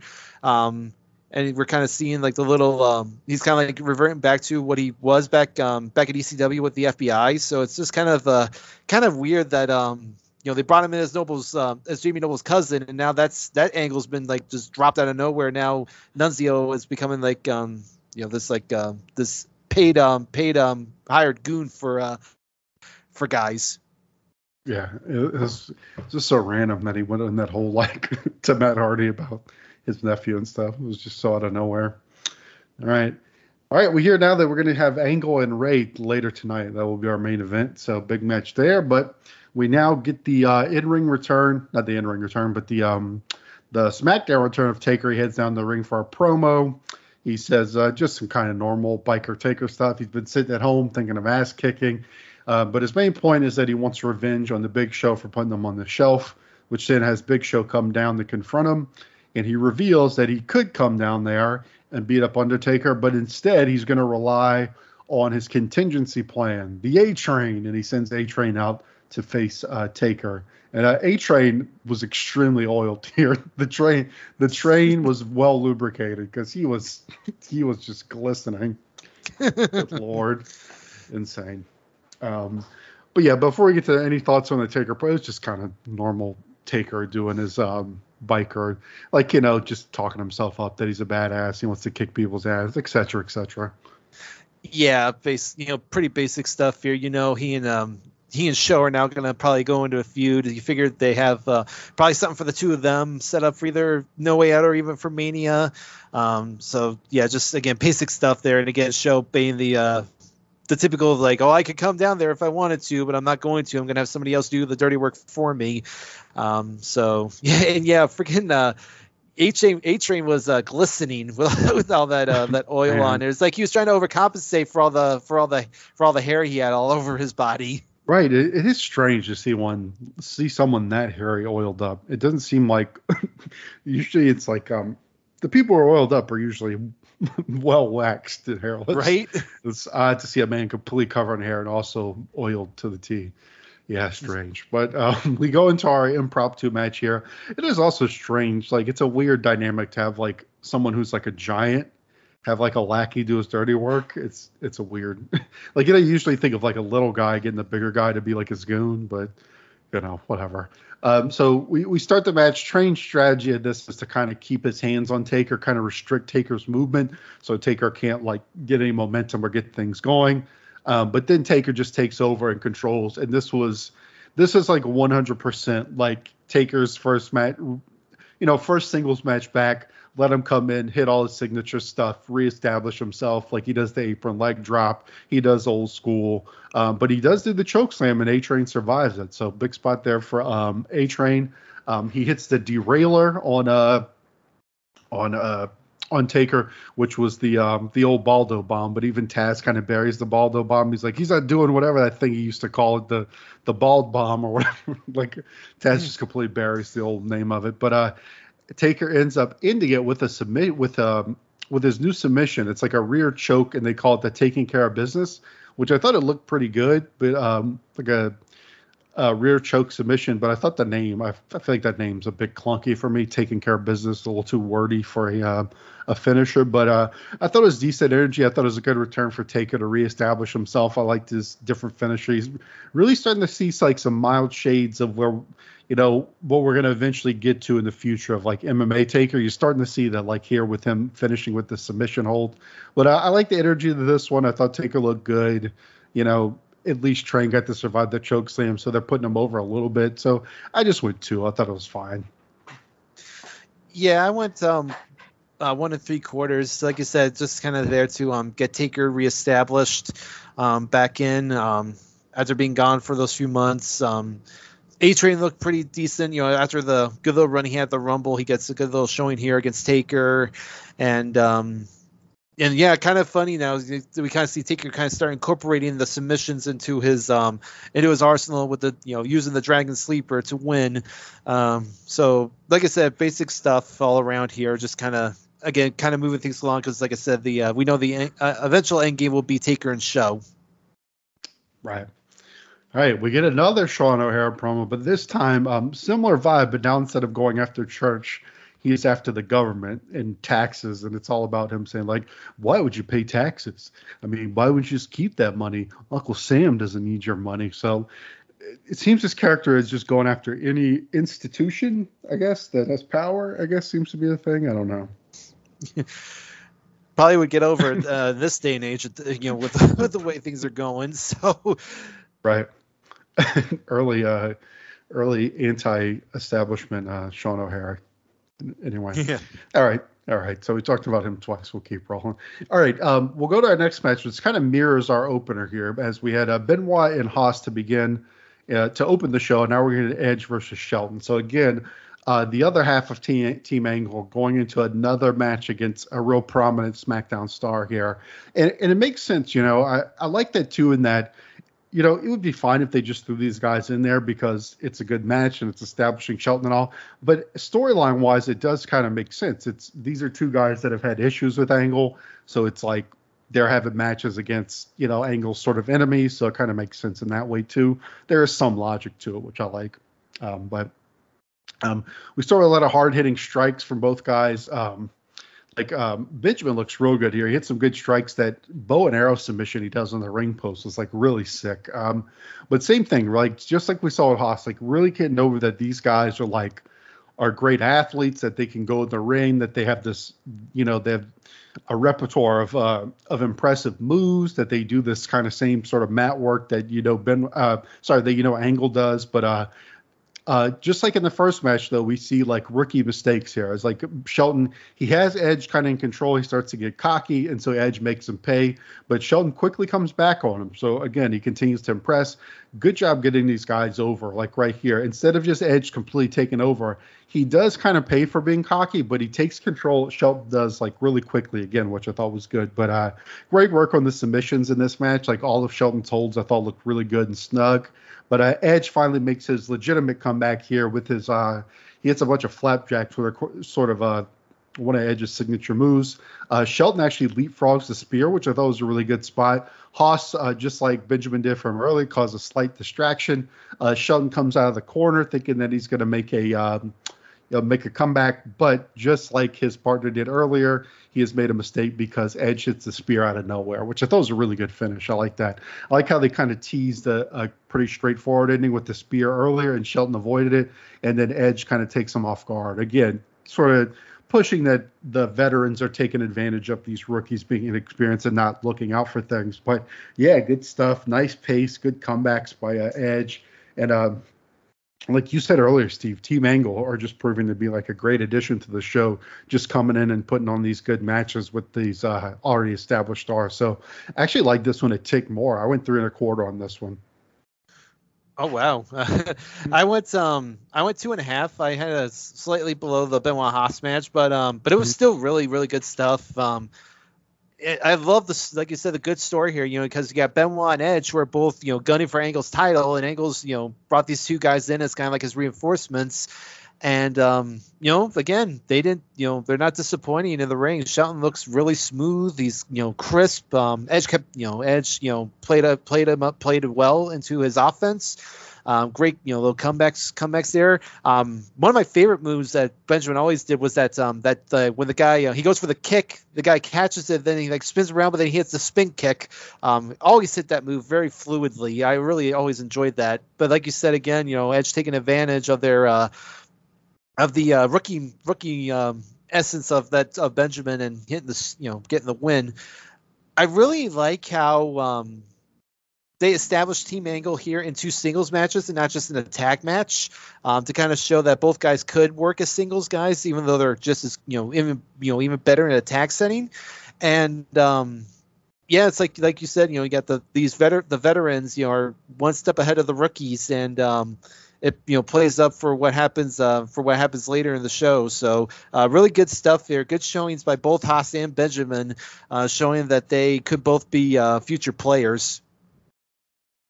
Yeah, for sure. They look great. And I like this. Um, so we go backstage right after the match. And I like this segment too because you get uh, so they both lose. So Angle's like scolding them. They're sitting on it's sitting on the bench in the locker room. And uh, it's very much like a coach uh, chewing out the team here, like a coach team dynamic, where he's like lecturing them on the three eyes, uh, saying that Haas had no intensity in his match. Shelton did not show any intelligence when he let. I like how he says you didn't have intelligence when you let Edge spear you, like he just let him, like just kind of that kind of subtle angle uh, dickishness, but uh, like just gets on them about wanting them to take care of business, and I like that too. Like it makes sense for the way this team's constructed, you know, given all their backgrounds, that he would treat them like he's the coach they're his team. And I mean, they are called Team Angle, so I thought this was a cool dynamic. But he, and then he pretty much says like he's going to show them, you know, what it's you know how things are really supposed to go when he faces Rey tonight and teach them how to take care of business. So yeah, I thought it was solid stuff here. Oh, absolutely. I love I love the the um, analogy there of like Angle being the coach to these two young guys, and you know, and he's like chewing them out, thinking you know because that he's you know mentoring them that they should immediately pick up on everything he does, and you know, it doesn't work that way. I mean, they're gonna, they're rookies. They're gonna make mistakes every now and then, and he's, um, you know, he he can, but he can't. You know, he figures. You know, you're they're under his watch, so they've got to be perfect all the time. And um, yeah, really great promo there by by Kurt, and um, like you said, kind of telling them that you know he's going to go alone and show them how it's done. So great stuff there. All right, so our next match is going to be uh, Shannon Moore versus Nunzio. Um, in uh, which was set up earlier, where I guess we should expect to see Nunzio trying to punish Shannon Moore. No entrances. This gets like the um, kind of the jobber treatment a little bit, as they neither one gets in. entrances. We go straight to the match. Uh, Matt watching on the outside, uh, uh, watching Shannon on the outside with some delight as Nunzio starts to batter the arm. Obviously, that's kind of Nunzio's mo because his finisher focuses on the arm. He hits the uh, Sicilian slice, as Taz tells us it is, which is kind of like a uh, a top rope famouser. Uh, Cole and Taz debate why Shannon follows Matt. Taz says he does it because he respects him. Cole is saying that he needs to um, break away from Matt. So maybe sowing the seeds of like a face Shannon Moore breaking away, um, you know, no longer being an MFer. But uh, Shannon goes for the twist of fate here, but Nunzio reverses to the um, his finisher, the uh, Arrivederci, which is like a springboard, like a single arm DDT, which is real sick finisher. I enjoy it. Um, I like a lot of Nunzio's in ring stuff. Is uh, he has some cool moves, but uh, fun little spread. It was definitely much more about the Matt and Shannon stuff than it was about the match. But I thought Nunzio looked pretty good, and it told the story that they were trying to um, tell. And I should mention too, they kind of get over on commentary that. Um, the reason Shannon lost is because he's worried about doing the twist of fate to impress Matt, even though that's not necessarily his move, and he's not a pro, like he's not the best at, at performing that maneuver, and that's like kind of why he loses. So um, I went star and a half on it. Shannon runs in fear away from Matt Hardy, um, for fear that uh, Matt's going to beat him up out of, out of disappointment. Yeah, I went a star. It was fine stuff for what it was. Both guys showed off some good uh, cruiserweight moves. Um, yeah, Nunzio I think is pretty um, underrated as a worker. Um, he's got some good, you know, good moves. The Sicilian Slice, and then that that finisher of the uh, the River the River Derchi. Um, and yeah, like the like you said, the whole point of it was like more trying to impress uh, Matt, and even to the point that he tried to use the twist of fate, and that's what cost him in the end. And what's funny about it is like after Matt chased um, Shannon up the ramp, he went back in the ring. I thought for sure he was going to um you know take out you know he was to like feign Nunzio with the with a handshake and then take him up with the twist of fate but then um but instead he, they just shook hands and he walked away and Nunzio kind of got um got to stand tall so I thought that kind of threw me off for a second I thought for sure that was to be where like um where Hardy you know pulled the dick move um giving him the twist of fate but instead he you know he let him he basically like you know thanked him for a job well done. So kind of interesting stuff there. But yeah, like you said, nothing much here. Just kind of give Nunzio a win and continue the whole Matt and uh, Shannon uh, issues. Right. Uh, I think I mentioned this before on here, but um, SmackDown is like a heavy theme of like um, like guys and their underlings, kind of like you have Matt and Shannon, and then Team Angle. It's a very um, uh, even like a Big Show at I guess A Train. They're kind of setting that dynamic up that way too. But like a hierarchy of these guys that have like their posses where like there's like the head guy and then the underlings. But anyway.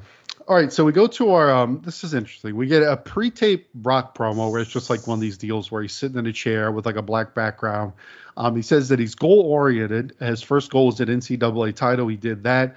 He wanted to make an impact after Mania. He did that. He wanted to become King of the Ring. He did that. He wanted to beat The Rock for the WWE title. He did that.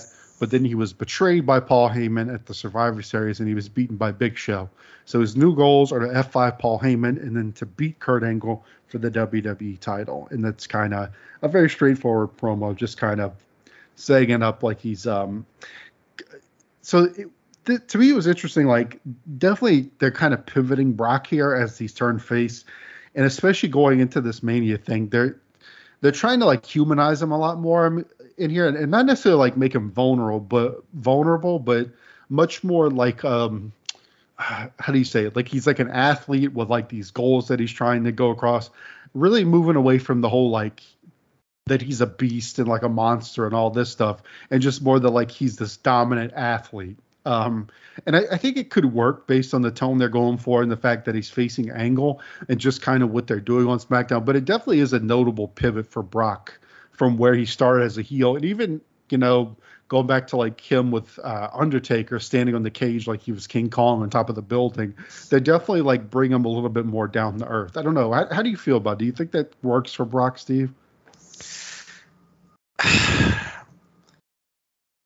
Like if we're talking Tough, now right? Mm-hmm. nowadays, I think it does. I mean, because we, I mean, not to jump ahead, but we obviously see you know modern day Brock Lesnar that he does have a lot of charisma and can be very you know funny and act like a normal person. But at the time here in 03, you know, it was kind of weird seeing him because we had been so used to see him as this dominant monster, just plowing through everybody. Now to kind of see him, you know, have these like, you know, this sit down interview and he's talking about like his goals and like how he, you know, and everything he's done and what he plans to do. It does feel kind of, you know, out of place almost for him. Um, I mean, I, I do get what they're going for. You know, he's you know he's had all you know what they're trying to do with him, and I li- I do kind of like that he. I mean, I felt it was a bit weird that he wasn't there in person. That they just did this pre-taped promo, but um, in a way it worked because it put a lot more focus on uh, some of the other guys on there because you knew because we know what the the again what the end game is. It's going to be him and Kurt at, at Mania. So you know, let's let um let's let's you know some of these other guys kind of get a little shine here. Um, while you know before we kind of put all the heavy focus between uh, between Brock and Kurt. So you know it is a, it was a good promo. Um, like you said, like I said, um, kind of putting over like what his ultimate goals are, but at that time in 03 it just felt like very out of place for for Brock to kind of go from being this like unstoppable dominant force to now just being like an you know eh, you know just another another guy who just happened to be a great uh you know amateur wrestler that is such that can also like dominate people Right. It is. It, it's a. Yeah, I think the danger with it is that you run the risk of him not feeling like a um a larger than life character. Like I think you can make him feel little because I mean it's obviously what they're going for is like this um like almost like a um like a football player or something being interviewed like before the season or something like that. And um, I think that could work, but it is weird. It is a weird pivot. We'll we'll see how it goes. And it, you know the way this goes, sometimes this might be one promo, and then he'll come out on SmackDown and like be you know stand on the top rope like beating his chest. So who knows? But it was it was definitely a, a, bit jarring. But I don't. I'm not saying it couldn't work, but um, it definitely was different. All right, we see uh, we see Shannon Moore uh, hiding in a trunk uh, as Matt's chasing him. So Shannon trying to escape here. Um, and then Matt sits moment. and then Matt sits on it briefly not knowing he's in there right. All right, but that brings us already to our main event here on SmackDown that we uh, we talked about earlier. It's going to be Rey versus Kurt, and Kurt comes out with Paul Heyman. Uh, Taz makes a uh, dig as to why, uh, or I think it was Taz or Cole, but asked why Heyman's not in the uh, in the sweatsuits like the rest of the Team Angle, which I thought was kind of funny. But, uh, you imagine him in one of those track suits Right, he would look like um, he would definitely look like a um, like a Sopranos character or something. right But anyway, uh, there's another funny moment too where they mentioned that they're going to be in Green Bay next week, and Taz says something like, "Yes, on the frozen tundra," and then Cole's like, "Well, Taz, we're not going to be on at Lambeau Field. We're going to be at the arena," which I think is kind of funny.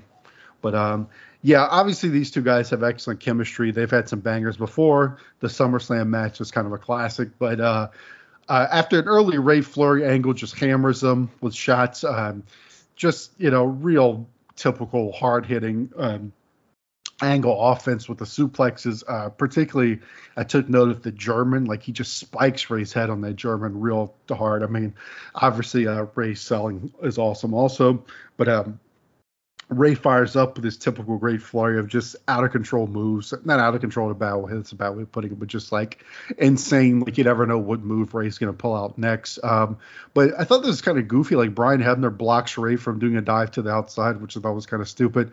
But it did set up a cool spot where he goes to check on Angle, so Rey just dives over him, which was kind of funny. Um, but he misses a springboard, and Angle just goes for the kill, goes straight for the ankle lock. Ray breaks out of that. Um, we get the straps down by Angle, so you know that he's going for the finish. But Rey is able to maneuver himself into a 619 position. Angle catches him on the uh, 619, almost like cradling like a baby. And just the reversal sequences. I mean, especially you have Rey in there, it's just, I'm not going to go move for move because honestly, I couldn't tell you half of what he's doing. But the reversal sequences in this are just so good, like so fluid. And I find they're so interesting because like when Rey does these kind of reversal sequences, I mean, typically sometimes you'll see like, okay, if you do a superplex and one guy's not getting it, you know, the other guy's going to reverse and suplex him. When Rey's doing these reversals, like you have no idea where it's going to lead to. Like he's up on angle shoulders, then he's shimming down his uh, waist, like it's just all over the place, and it's like it just keeps you so engaged to see what he's going to actually do next. But um, Rey goes for the West Coast pop and just drops him on the turnbuckle and wins him. So they kind of they kind of uh, frame it as sort of a knockout shot where he kind of almost like snake eyes him on the uh, on the on the corner, and that kind of knocks Rey out, and Angle gets the pin. But yeah, killer match. You would not expect anything less from them, and I thought it was cool. I thought it was a cool finish. Um, we've gotten a couple times on this show that I've kind of dug where guys are winning in ways that like make sense and feel worthy of a finish. But they're not winning with their finishers. Like we saw Benoit with the roll up. Now here Angle like drops and knocks Rey out on the corner, which I thought was a cool spot. So kind of keeping the matches um, interesting by not always having every guy win with their finisher and kind of doing a paint by numbers, which I appreciate. But uh, three and a half for me, Steve. This is uh, a banger of a main event. Absolutely, I went um, three and a quarter. Um, these two just have such amazing chemistry. It's it's just unreal. Um, they just you know move so fast, and Rey's just you know on par with everything, and and Kurt's just such a machine, and you know counter after counter. It's just you know you know it's like so hard to keep up with everything just without faster going. And i like that um that angle did get a clean win um kind of you know prove to prove his point to team angle earlier and he did it on his own. Mm-hmm. um you know paul paul didn't get involved or anything. And um obviously the loss you know doesn't hurt ray. He hung in there um kept you know kept um kept up with the kurt and almost you know looked like he was going to beat him a couple times. And again, like I said, you know, you got this, you know, this main event scene on SmackDown is just so hot with Kurt and and Rey, Benoit, Edge, Brock, Team Angle. I mean, SmackDown is just like rocking on all cylinders right now. I mean, if if I'm Heyman at ringside, I'm just you know giddy as a you know giddy as a schoolgirl, knowing what I've got to work with, especially going into WrestleMania. Right, and and, and like we I kind of dragged Raw for, like the lack of focus. I feel like I think on the surface you could look at SmackDown and say, well, they're just throwing these guys out and having good matches, but they are focused. Like we said earlier, like this kind of culminates this little mini little mini story they had on this of like his two kind of rookies losing their matches and him saying, "Hey, look, this is how you take care of business," and he comes in and does what he says he was going to do and takes care of business. So it kind of is building up that whole dynamic with Team Angle. Like even lower key guys like I mean, even if the Shannon Moore, Matt Hardy stuff is not like groundbreaking or anything, they do kind of progress it each week a little bit. Like they don't just trot them out there and do whatever. They are at least building it somewhat. Just SmackDown always seems to have a bit more focus, even when they're more like low key storylines. There's at least something that you feel like things are moving with some like forward momentum. Mm-hmm, definitely. So, uh, yep. Uh, but after the match, Angle wants to continue the beating, but uh, Edge comes in for the save, and uh, Benoit catches him on the ramp, uh, and they kind of double team him and kind of beat his ass. I was kind of wondering where Team Angle was during this. I know Angle told them to to stay in the back, but uh, maybe next week they're going to get an ass chewing for not coming right. and saving him here because like right. he just gets wrecked. He just gets wrecked.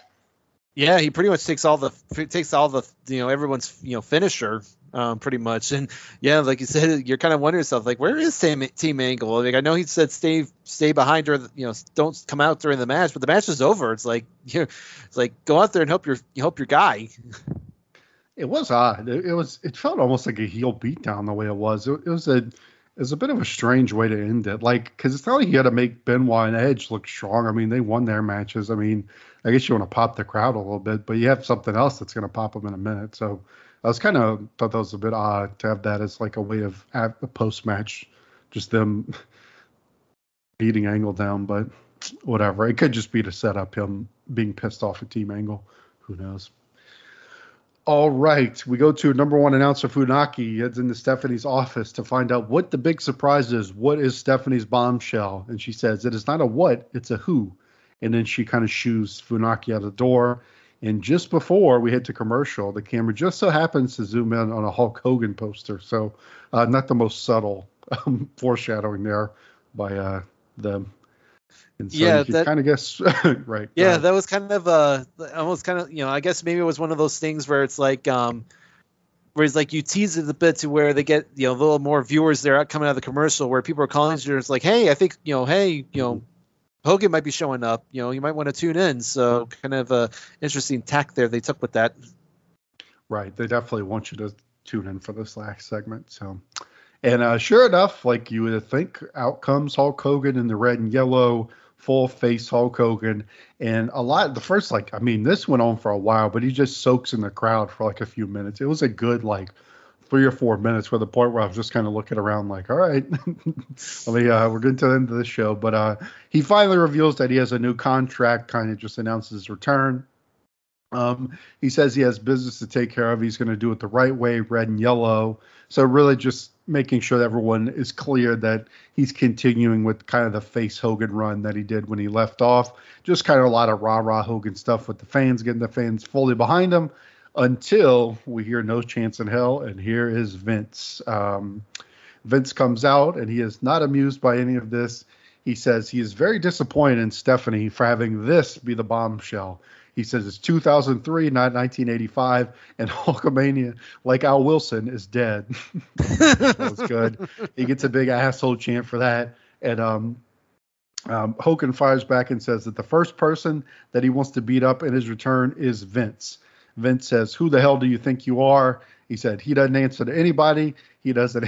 He doesn't even answer. He doesn't answer to anyone. He doesn't even answer to God. Basically, he doesn't answer to the man upstairs. He says so. Just full on like uh, you know megalomaniac uh, Vince here, which is fantastic. Especially when he hasn't been on really in a while, and he comes in. He's just firing all cylinders like maniac Vince. It's really good.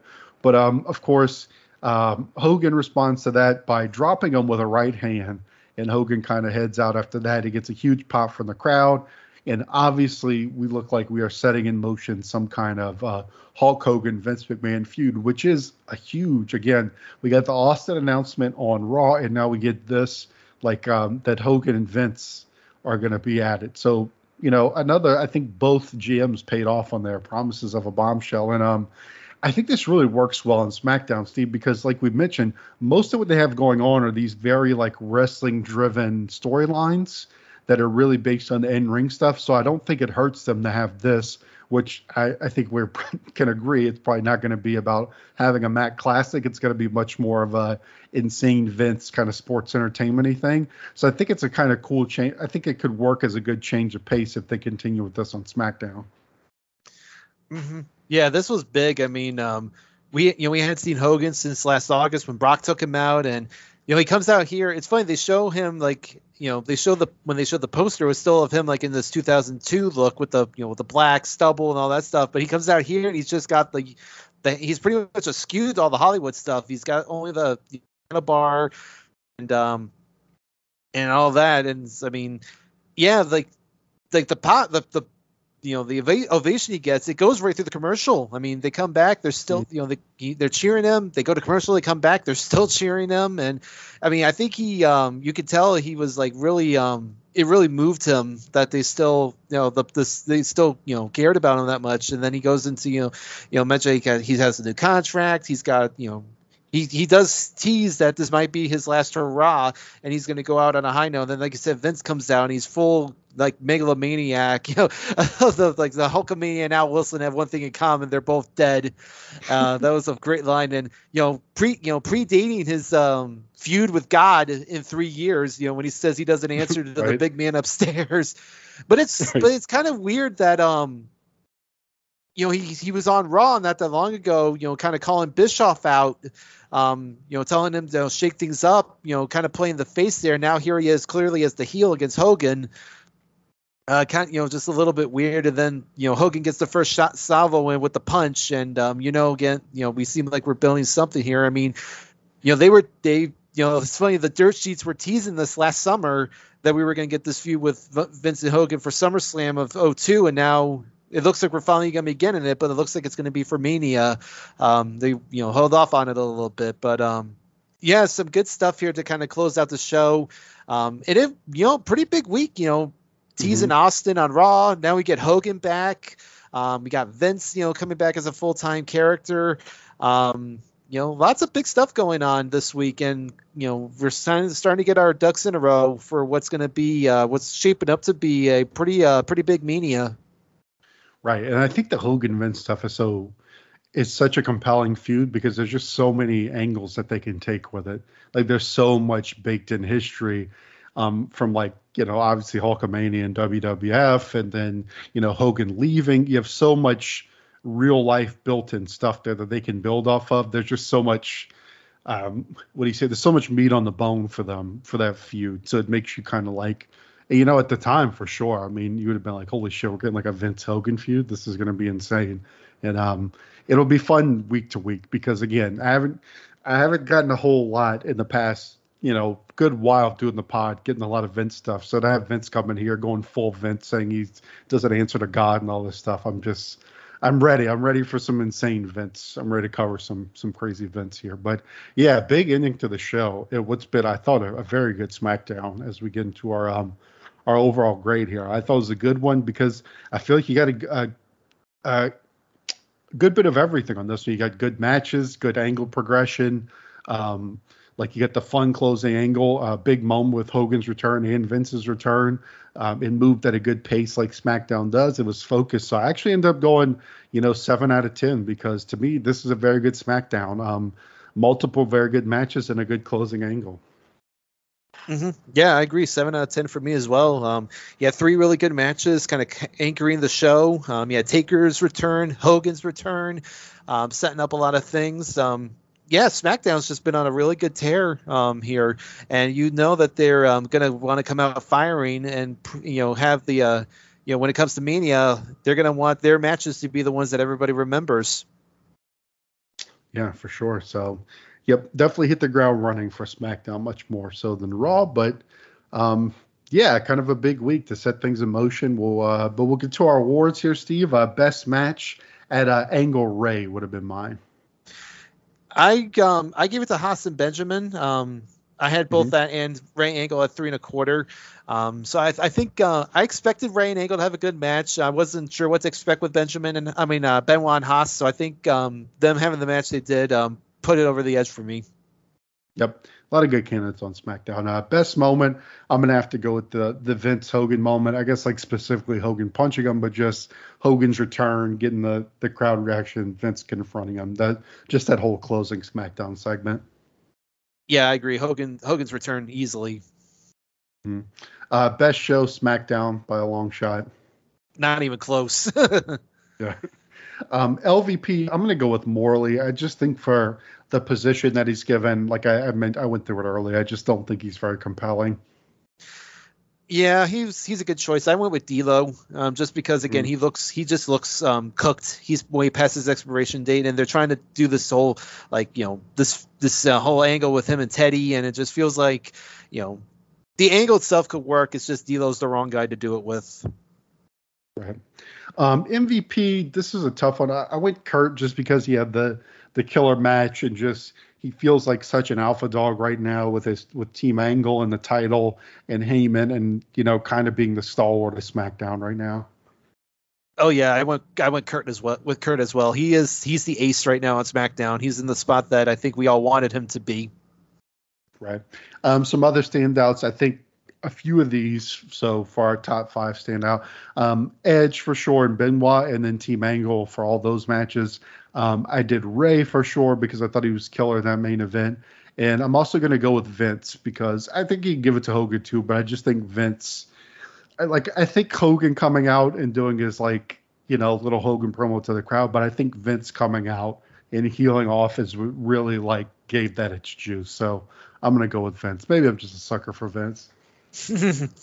um, I step in line with you uh, with those my five: Benoit, Edge, Rey, and Team Angle.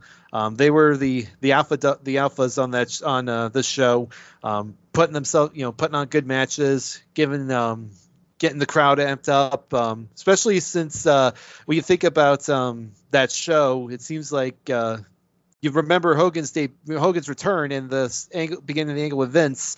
Um, but you don't remember, um, but you tend to forget that we did have three really good matches on that show as well. So I mm-hmm. think those five definitely uh, carried the show um, to the stand to the lofty uh, grade that we gave it.